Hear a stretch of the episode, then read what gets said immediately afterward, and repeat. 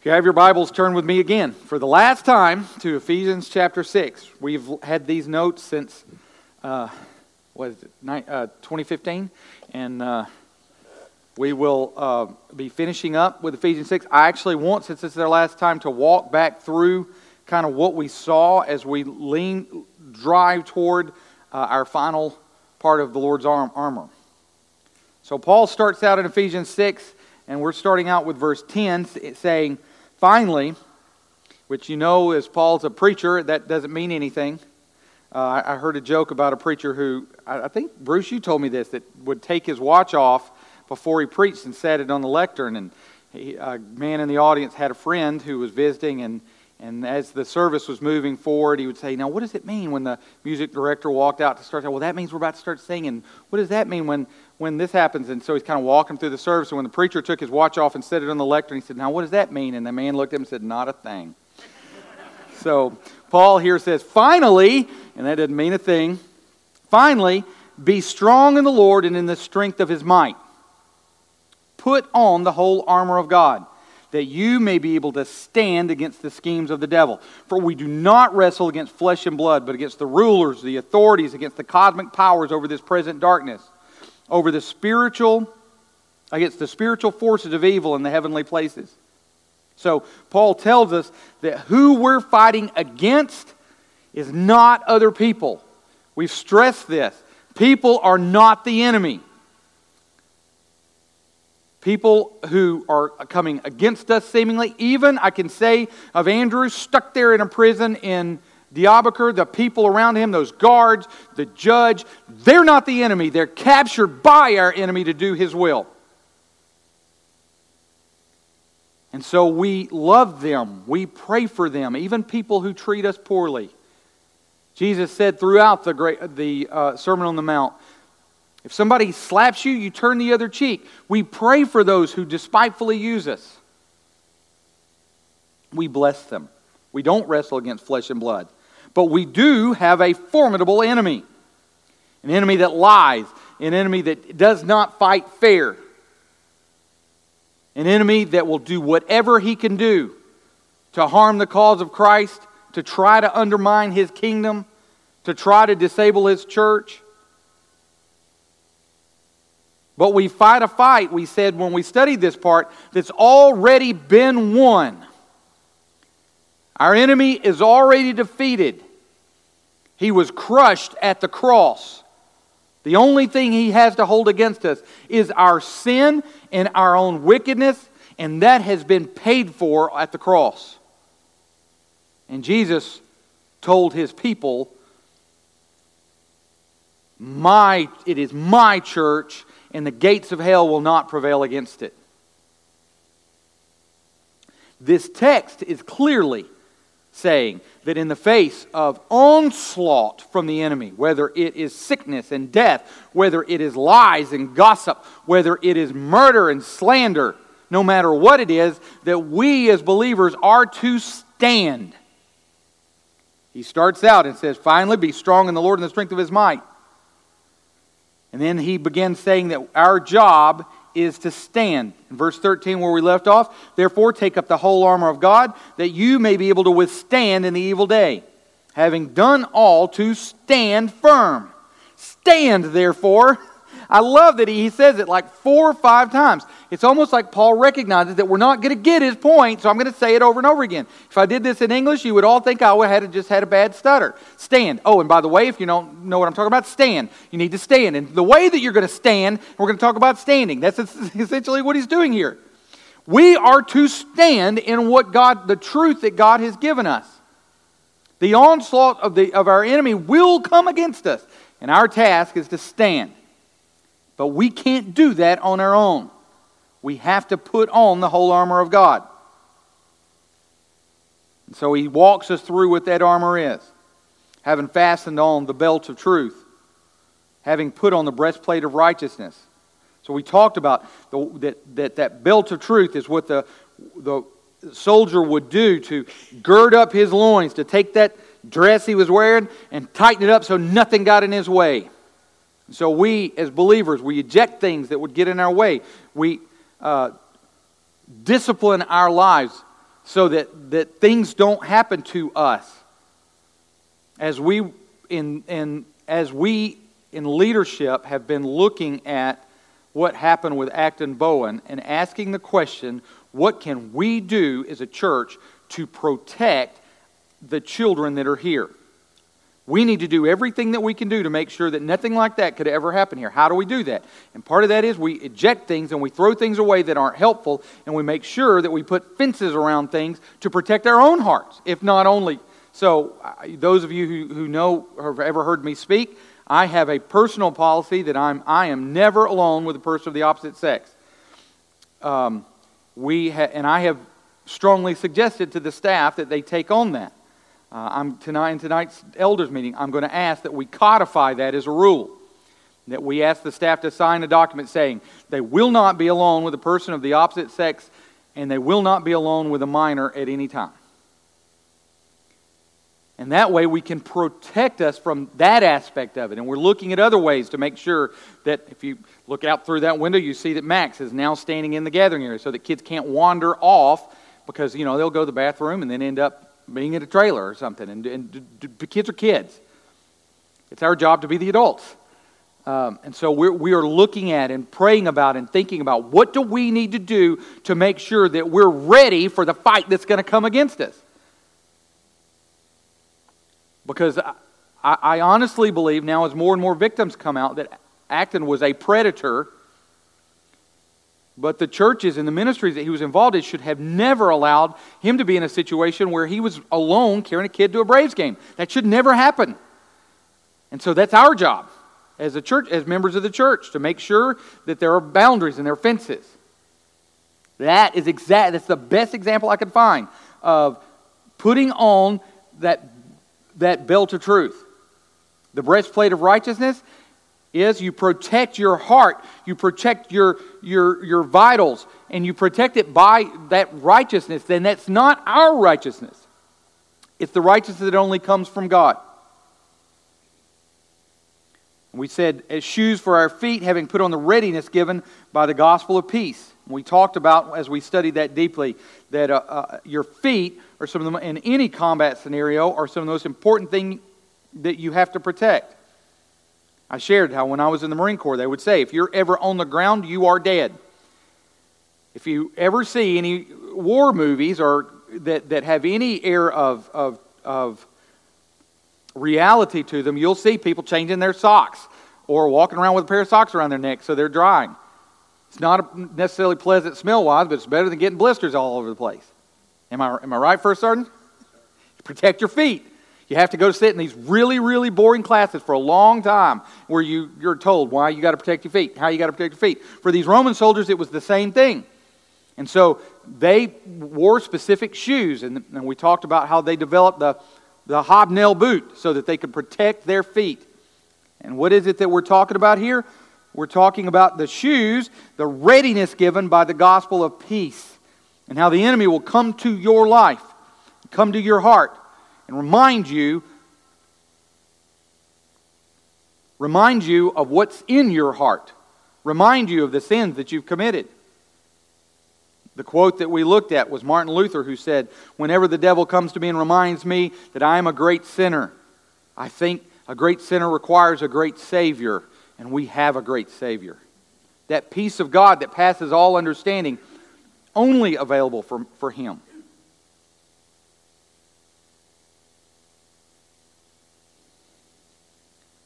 In all circumstances, take up the shield of faith with which you can extinguish all the flaming darts of the evil one. And we talked about how that concave shield that a Roman soldier would carry was covered on the outside with leather and would have been soaked in water before the battle, and how it interlocked with the man beside him, and how that Roman soldier fought through his shield and my shield protected the man to my right and left, and how we need each other's faith. My faith isn't just my own. Last two weeks, um, I have, it seems like, uh, you know, everything that could pull you down has happened. Um, I, I've sat with Garrett before and told him, you can act like doing a funeral doesn't take anything out of you, but it does.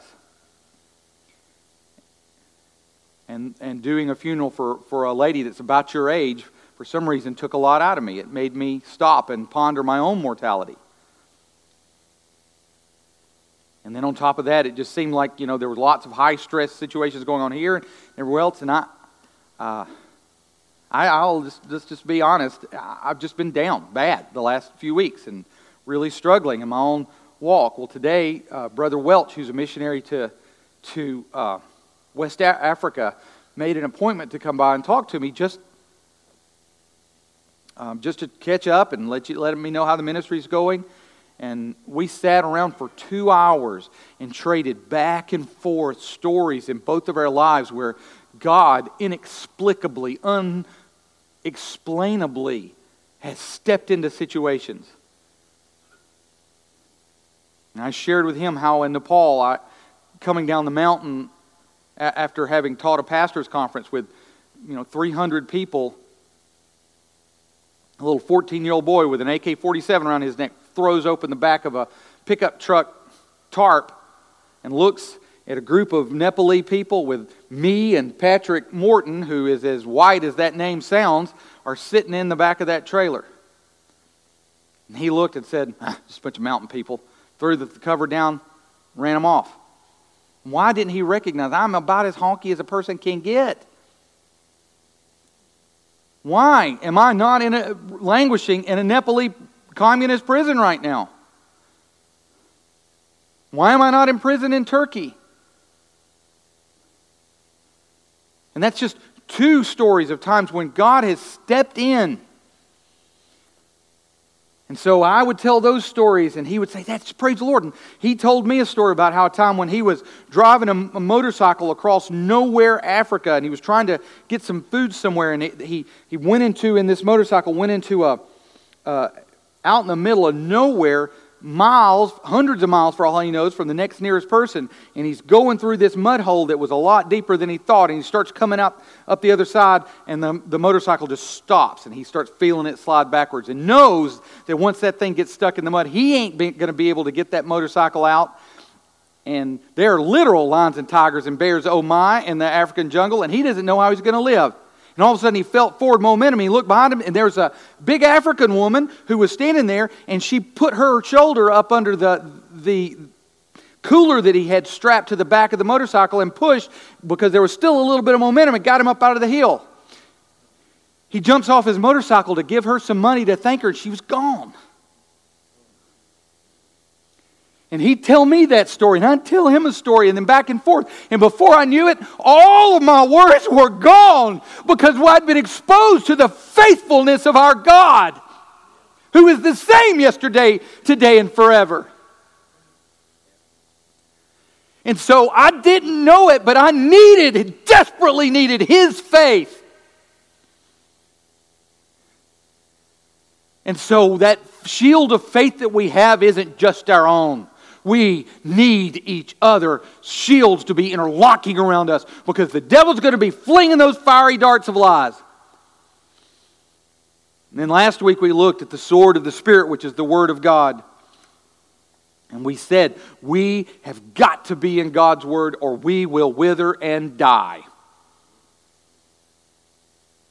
Now, every weapon we've seen except possibly the sword. And we talked about last week how the sword that Paul uses is a short, defensive sword. Remember, I had the KA-BAR. I took the KA-BAR with me into the deacons' meeting just to make sure that they understood where I, I was on any particular point. Um, but it was a, it's a weapon that's made for hand to hand combat. Now we get to the offensive weapon in this text. Praying at all times in the Spirit with all power and supplication. To that end, keep alert with all perseverance, making supplication for all the saints, and also for me, that words may be given to me in opening my mouth boldly to proclaim the mystery of the gospel, for which I am an ambassador in chains, that I may declare it boldly as I ought to go. Our offensive weapon as Christians is prayer. Our fighting position as believers is on our knees. Just as last week we talked about how anemic and weak the church in America seems to be because of our lack of time in God's Word, I would say doubly so against, uh, about the idea of prayer. We don't understand the concept of prayer, we don't understand what it is, and we certainly don't do it. As I have shared my story for Turkey with, with you, um, it still shocks me to think of the timing of when we stood in front of the man that was checking our passports. And just when was the tornado in Southside? Three weeks ago? I walked up to a group of men who were working on the chainsaw crew and introduced myself. And then after we talked for a little bit, he goes, You're the guy that we prayed for that time. I've had people all over the Southeast tell, say that to me. I remember that night. I usually don't even go to prayer meeting. And that night we prayed for you. I've had little kids tell me that they were doing VBS and that the,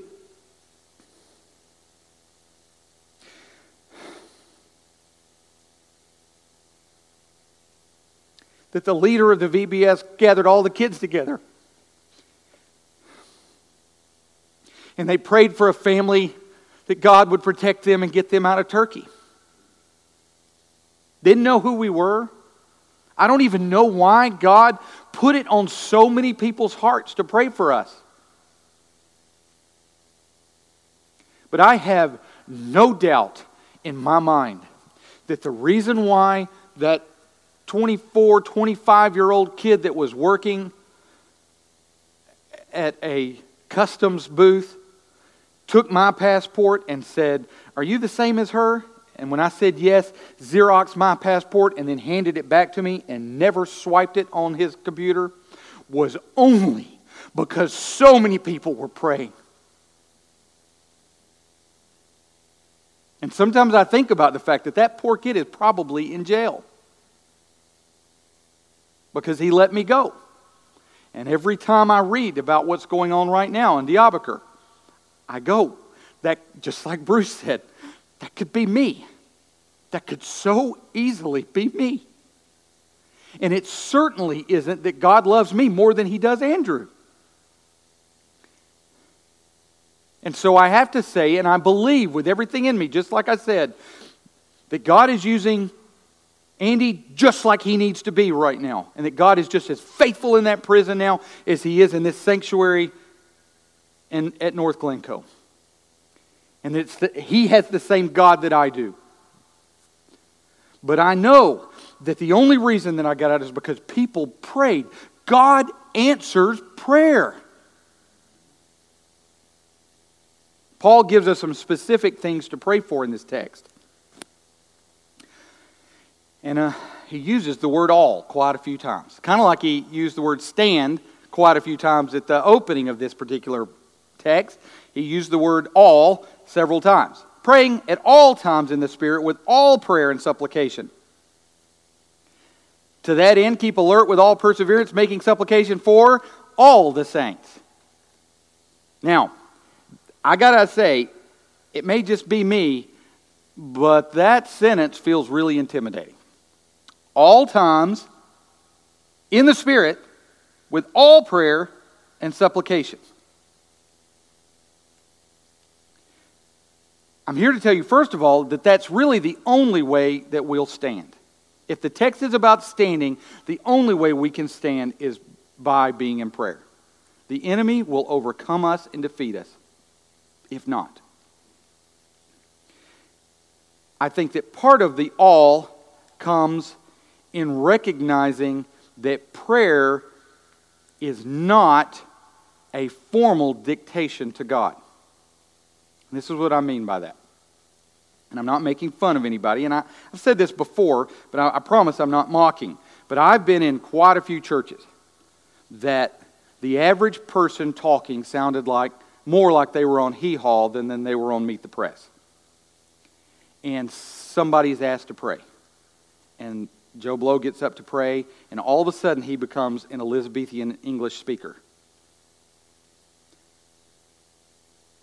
That, and I'm not, I know that he's doing that to try to be respectful. He's trying to reflect back the language that he's read in his King James Bible.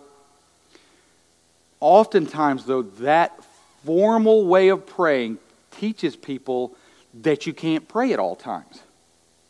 Because what the text says is for us to be praying at all times. I, I can't maintain that. God is expecting us to come before Him as we are. I had a young a mother come to me. She had a, a, a, daughter that was starting to act out in school. Um, she had gone from being a, a, making very good grades to after a, a death of her husband uh, making very poor grades. The little girl was being very sassy, uh, you know, back talking mama. Everything was was negative. Mom couldn't do anything right, and the mother was just had had it up here, couldn't take it anymore, didn't know what she was going to do, didn't have a husband to help her, and so she asked if if I could help. And I, I said, I doubt it, but I'll, I'll, I'll try. And so the girl and I started talking, and uh, I, I realized very quickly that, that this girl was just angry. And I said to her, I didn't ask her if she was angry, because I figured she, since I'm a preacher, she would lie. Um, and so I said, Here's the thing it's okay for you to be angry. But you're being angry at the wrong person, because it's not mama's fault who you're angry with is God. And you need to tell him. And so I said, if you want to go out in the backyard and yell at God, he can take it. I've said from the pulpit before, God is never going to be in heaven wringing his hands going, oh my gosh, I can't believe they said that. he already knows what's in your heart. Every funeral I preach, I tell people, God can take it. If you strip away the King James language from the Psalms, like half the Psalms that David wrote, he's yelling at God. We read in the King James, Incline your ear to me, O Lord, hear my prayer. If that's in the vernacular, what David is saying is, is listen to me, God. I can't take this anymore. My soul melts within me. I'm crushed under the weight of what's happening, God. Please take this from me. Everybody in here who's ever lost someone that they love knows exactly what that feels like. We err when we approach God and lie to Him in the way that we pray. Be real with Him. Tell Him how you feel. And in the life of that little girl, we saw God sap her of that anger as she honestly shared it with God. The other side to that all, I think, that's important. So he wants all of us, he wants us to be real with him, and he wants us to be praying all the time. And this, in my own life, and may, maybe I'm, I've failed at this, I think this is what he's reaching for. Everybody in here, I think, has an inner monologue that goes on all the time. If, if we could think out loud, and I, I have found as I've gotten older that I do think out loud more often than I used to, you know, you, you kind of you're going through the day. And it's like, who left that laying there? Oh my gosh! And and uh, well, I got to get got to get my coffee this morning, and well, the Keurig's not got any water in it. And then, okay, so I'm getting, and then that kind of, there's kind of an inner monologue that's going along through your day. And again, as I've getting, gotten older, I'm finding that it's more complaining to myself about, oh, man, when did that come from? And I was fine yesterday. When did that start hurting? Or, or what is that place on my hand? Is that, I bet that's cancer. I, that sort of a thing. Convert that monologue to a dialogue.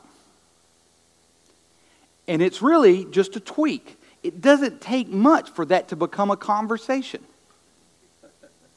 For that inner monologue to become, instead of saying, God, or instead of saying to myself, who got the last cup of coffee and didn't put water in it. I know who it is, either me or Ann.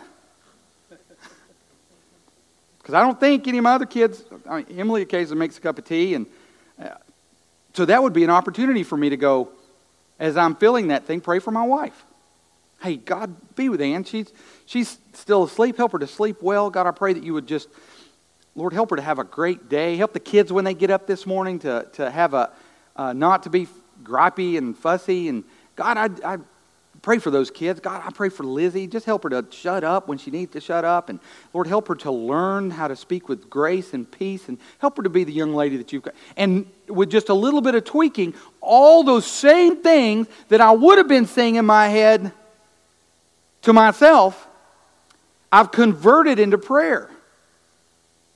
And I'm not saying that I do that fully all the time, but I found that when I do that, it, it doesn't cause me walking around getting more and more frustrated with things. It helps me to go through my day filled with joy. Because honestly, I can't do a whole lot about a lot of my problems, but He can. I can't fix anybody, including my own kids, but He can. I can't fix any of you heathens, but He can. And so, just that little bit of a tweak of converting your inner monologue to a dialogue with your Creator can change your life. And so, that's how we pray at all times, in all ways.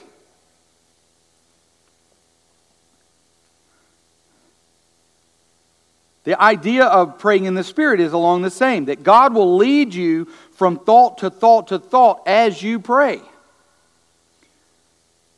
Now, I will say that uh, there are some things that are so important to me that I want to remind myself. And I've, I think I've shared with you that I've gone into uh, my Google Calendar and I've set up daily uh, uh their uh, reminders, a to do list on, within Google Calendar. So that on Mondays, I pray for uh, my wife and kids, um, mom and dad, and I pray for. Um, a set, a, a group of five or six deacons and, and one or two elders on Monday.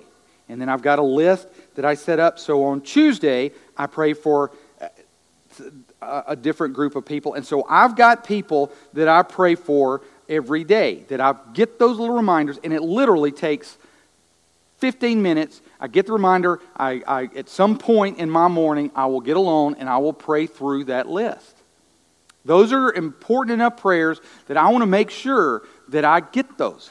If, if one of you comes to me and says, Will you pray for me on the 28th because I'm having surgery? It, may make me look like I'm, I'm some new techno guy, but I will always get my phone out and add it to that reminder day because A, I don't want to lie to you and say I'm going to pray for you and I don't. And B, I don't want to just forget it. So I will usually do two things. I'll add it to the reminder when you ask me, and I'll pray for you right there. That way, if, if Google dies and I don't get the reminder, I still haven't lied because I've already prayed for you. So I've covered it in two different ways. One of the things that, that I've always tried to do, and I'll tell you that, that Joe and Bruce and those guys, as we go through the hospital, is I see somebody. Um, I very rarely have anybody, I think twice in my whole life, I've had somebody that I said, Well, can I pray for you for that about that? That have, has said no. I think twice in my whole life. Everybody else, even people that I, if I can tell they're not really into it, they'll be like, yeah, sure, fine, if you want to, whatever. I get that sometimes, but usually I get an exuberant, yes, please. And so if I'm walking through the hospital, I will, uh, and I've seen these guys do it, well, kid, let's pray for this. And we'll all gather around, and, and you'll see people walking by us going, what the world are they doing? And, but we pray right there in, in the hall. I have a personal uh, policy that um, if I'm out in town and I see someone who's a fireman, uh, one of our first responders, or a policeman, I will ask them, Can I pray for you? And I've had some people look at me like, Yeah, sure, I guess. But I'll pray that God would protect them. They're protecting me so I can, the only gift I can give them other than my taxes, and you know my tax dollars are paying your paycheck. Uh, but the one big blessing I can give them is to pray for them. You don't have to have that same rule. You can say that every time I, that just people, that is the best evangelism that we can do, is to to somebody out loud, Can I pray for you? And it doesn't ha- have to be, and it never is a fancy prayer. I, I just pray, God, I pray for your blessing on his life. I pray that you would protect him. God, I pray that you would be with him today. Bam. That's it. I'm, it's not, this is not the time for me to pray for the missionaries in East Angola. It's not the time for me to get caught up on my prayer life. I'm just quickly throwing that out there. And then finally, what we'll be able to cover tonight is pray for all the saints.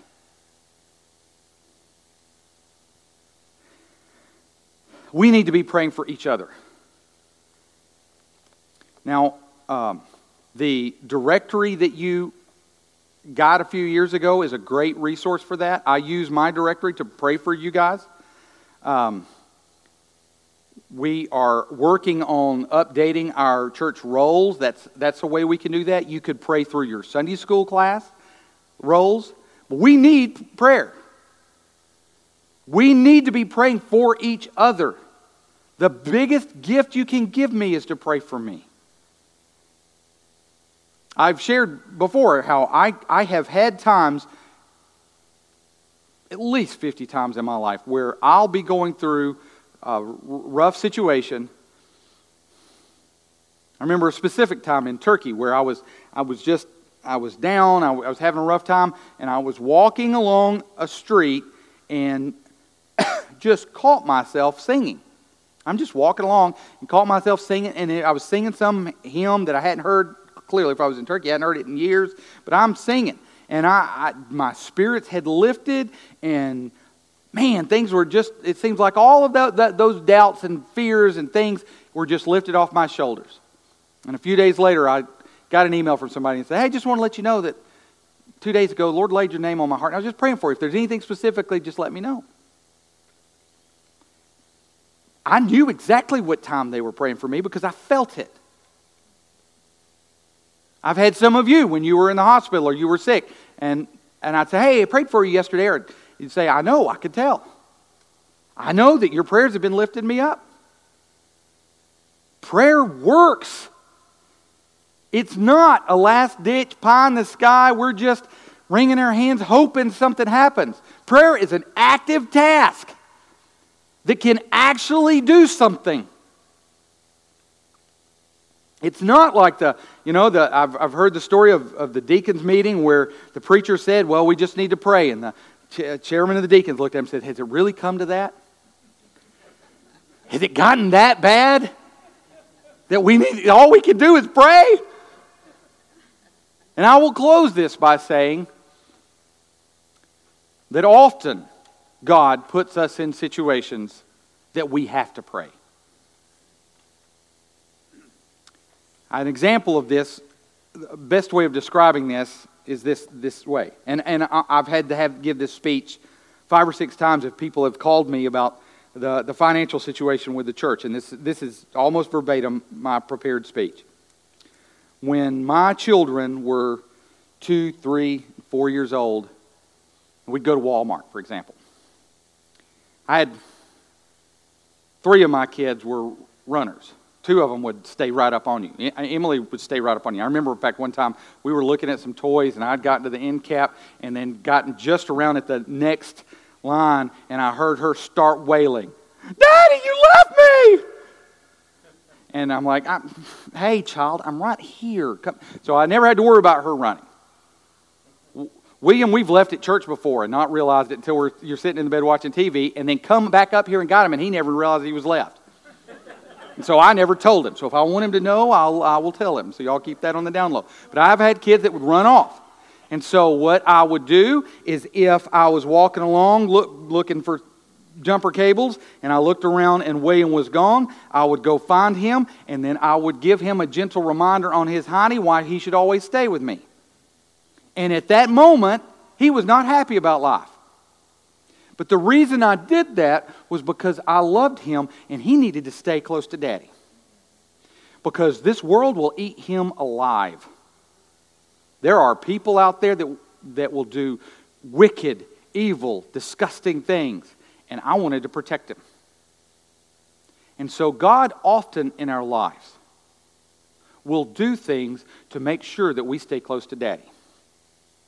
I have been involved in ministries as large as the International Mission Board and as small as a church that was ran 33. And I've never been a part of a ministry that was just flush with cash.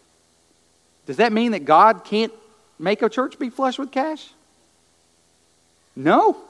I've been a, I've seen churches from afar. I've never been a part. Maybe that's my fault. I, there's a church here in town that had a, a lady die and left them $6 million. God could do that. But how faithful would we be to cry out to God in need if we didn't need anything? Now, when we start to wander off, or sometimes as a reminder, God will do things so that we come running back up against His leg. Because He knows that if we're not in prayer, this world will eat us alive. And so He keeps us dependent on Him. Because when we're dependent and we got our arm kicked around His leg, then we're safe. We're being protected from all that the enemy wants to bring against us. And so, God will be and is faithful. He does what he needs to do to take care of his people. I've seen it a million times. He's going to do things, though, just like I would do things in William's life, and Molly's life, and Lizzie's life to make sure that they remembered I need you right here. You need to be right here. Little ones will run right out on the road, won't they? Levi today, after we had ate, uh, he went right out that front door and would have probably still been running down 431 if Daddy hadn't run out and grabbed him and Mama. You ran, right? Because you were the one that said you, you got burned all the calories. We're the same way. In fact, one of the most beautiful pictures in the Bible is in the book of Hosea, where God says to Israel, I took you up by the hands, and you held my fingers as I taught you to walk. And as soon as you could walk, you ran from me. Father God, Lord, I thank you for your word. As we take the next few weeks, and look at a text that says, If my words abide in you and you abide in me, ask whatever you will, and it will be done for you. God, teach us as a people to pray. God, give us a hunger to commune with you and protect us from being those people who came to you and said, I did all kinds of stuff for you, and you looked at them and said, I don't know you. God, help us to commune with you. Help us to know the joy of walking with our Savior and our Creator. In Jesus' name we pray. Amen.